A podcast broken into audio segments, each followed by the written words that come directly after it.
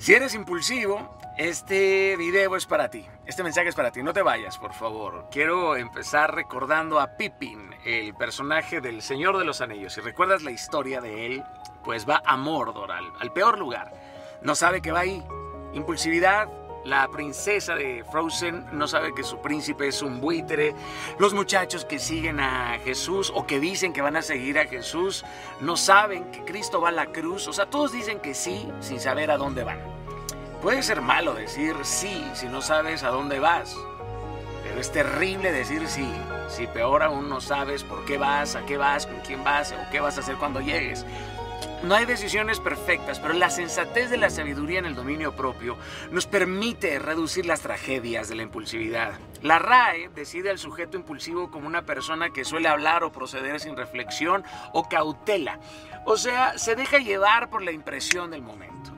Existen claramente otras definiciones que hacen alusión a la poca consideración que tú y yo podemos tener de una consecuencia negativa o la clara tendencia de actuar prematuramente sin previsión alguna. Si te sientes identificado con esto, continúa conmigo. Esto es un rasgo de personalidad que puede implicar muchas dificultades en tu vida. Esta dificultad de inhibirte frente a la novedad o la, o la, o la incapacidad para posponer una gratificación inmediata y por consecuencia pues caes en situaciones no deseadas.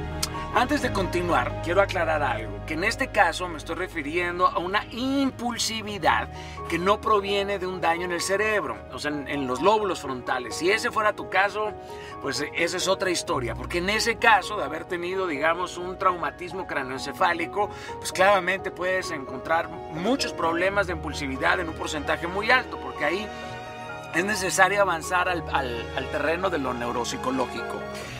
Así que habiendo aclarado ese punto, voy a continuar con la otra con la otra parte. ¿Cuántas decisiones en la impulsividad has tomado últimamente o sigues tomando? Mira, yo sé que tú puedes responderte que algunas de esas decisiones te han llevado a buenos lugares o grandes aventuras en tu vida, pero hay que entender que el salto de la juventud a la madurez en gran parte se trata de dejar de buscar o perseguir emociones novedosas y extremas. La madurez siempre te va a permitir entrenarte en el dominio propio delante de una emoción extrema, ya sea una emoción alegre o de tristeza, porque ambos polos pueden ser muy delicados y peligrosos. Aprender a mirar con neutralidad cuando se trata de es un entrenamiento diario que tú y yo no podemos continuar posponiendo. Porque no solamente son tus acciones, sino tus reacciones las que muestran quién eres. Si tus decisiones o reacciones regularmente son impulsivas, estoy muy seguro que tarde o temprano te vas a llevar a un lugar muy, muy negativo. Porque es la impulsividad tu vicio favorito Mira, si tú no miras el reto, si no miras las consecuencias y piensas que es algo sabio, no vas por buen camino. Mira, la amígdala se inflama y esto estropea la claridad para tomar una decisión, porque la amígdala revisa toda la información que llega a nuestro cerebro detrás de los distintos sentidos únicamente con el fin de detectar rápidamente cualquier cosa que pueda influir en nosotros. De hecho, una vez que la amígdala detecta la emoción, va y orquesta una respuesta muy rápida de todo el cuerpo que nos empuja a actuar. Por eso yo digo que hay gente que no es persona, sino que es pura amígdala, es una amígdala con patas, o sea, viven en la impulsividad. Y eso es muy irresponsable en nuestra vida. Si eres de los que quiere hacer las cosas ya, ahorita, ahorita, ahorita, las quiero terminar antes que todos, no me importa, 3 de la mañana, ahorita. Si hay un sentido de urgencia en ti constantemente, un poquito de pausa, porque la impulsividad puede afectar muchísimos dominios de tu funcionamiento en la vida, ya sea emocional, conductual, cognitivo, etc, etc, etc. Porque este problema no únicamente eh, repercute en la realización de una actividad o, o en la integración social, sino que puede realmente afectar en la esfera más privada de ti. Entonces, en definitiva, la impulsividad pues, nos va a dificultar para autorregular nuestras emociones, para dominar los deseos del momento. Y eso nos va a llevar a tener una conducta social que no siempre va a ser apropiada. Por eso orar, meditar, vivir sereno, ayuda muchísimo. La impulsividad no es una sola. Continúa conmigo, por favor. Hay muchas impulsividades. Puede ser una impulsividad motora, una impulsividad verbal, ¿no? Diarrea verbal. Este, y cada una puede tener su intensidad. Por eso es muy importante que a través de este video, pues busques detectar esta impulsividad en ti. no te condenes, pero que empieces a avanzar en honestidad, que tienes que buscar una forma de mejorar esta impulsividad. Ya sea que decidas ir a terapia, a cualquier estilo o tipo de terapia, visitar a un médico. El chiste es buscar y tratar de acertar lo que sea adecuado para ti.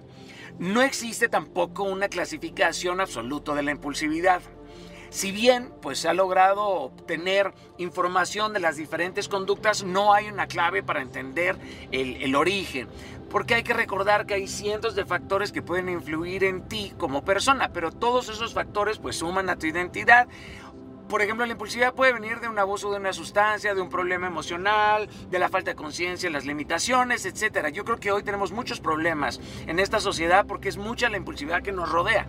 Vivimos como pollos sin cabeza, ¿no? Entonces, vivimos en estos atajos que, que desactivan nuestra capacidad de discernimiento. Esto nos aleja de la serenidad o de la contemplación, de estar presentes. Por eso contemplar es una de mis actividades favoritas porque es asistir como espectador de la vida y la muerte del tiempo y así puedes observar todo lo que acontece en medio de ello. Si tú no has buscado la forma de cambiar esto o de tratarlo, pues te exhorto te invito que en este video adquieras el anhelo, o sea, que recibas el anhelo de hacer las cosas de una manera diferente. Te va a hacer mucho bien. De verdad, te va a hacer crecer, va, va, a mejorar tu vida de manera estimulante, muchos aspectos de tu vida y por fin vas a dejar de ser dirigido por una emoción de urgencia. E, esto es una prisa innecesaria. Tranquilito, no pienses que un pequeño cambio como este no puede desencadenar una avalancha gigantesca de cosas muy buenas en tu vida. Capisci con eso, querido. Déjenme por ahí sus comentarios y este... Sí, ya me voy a la chingada después de este video. No, tranquilito. Tranquilito. Gracias. Nos vemos en la próxima.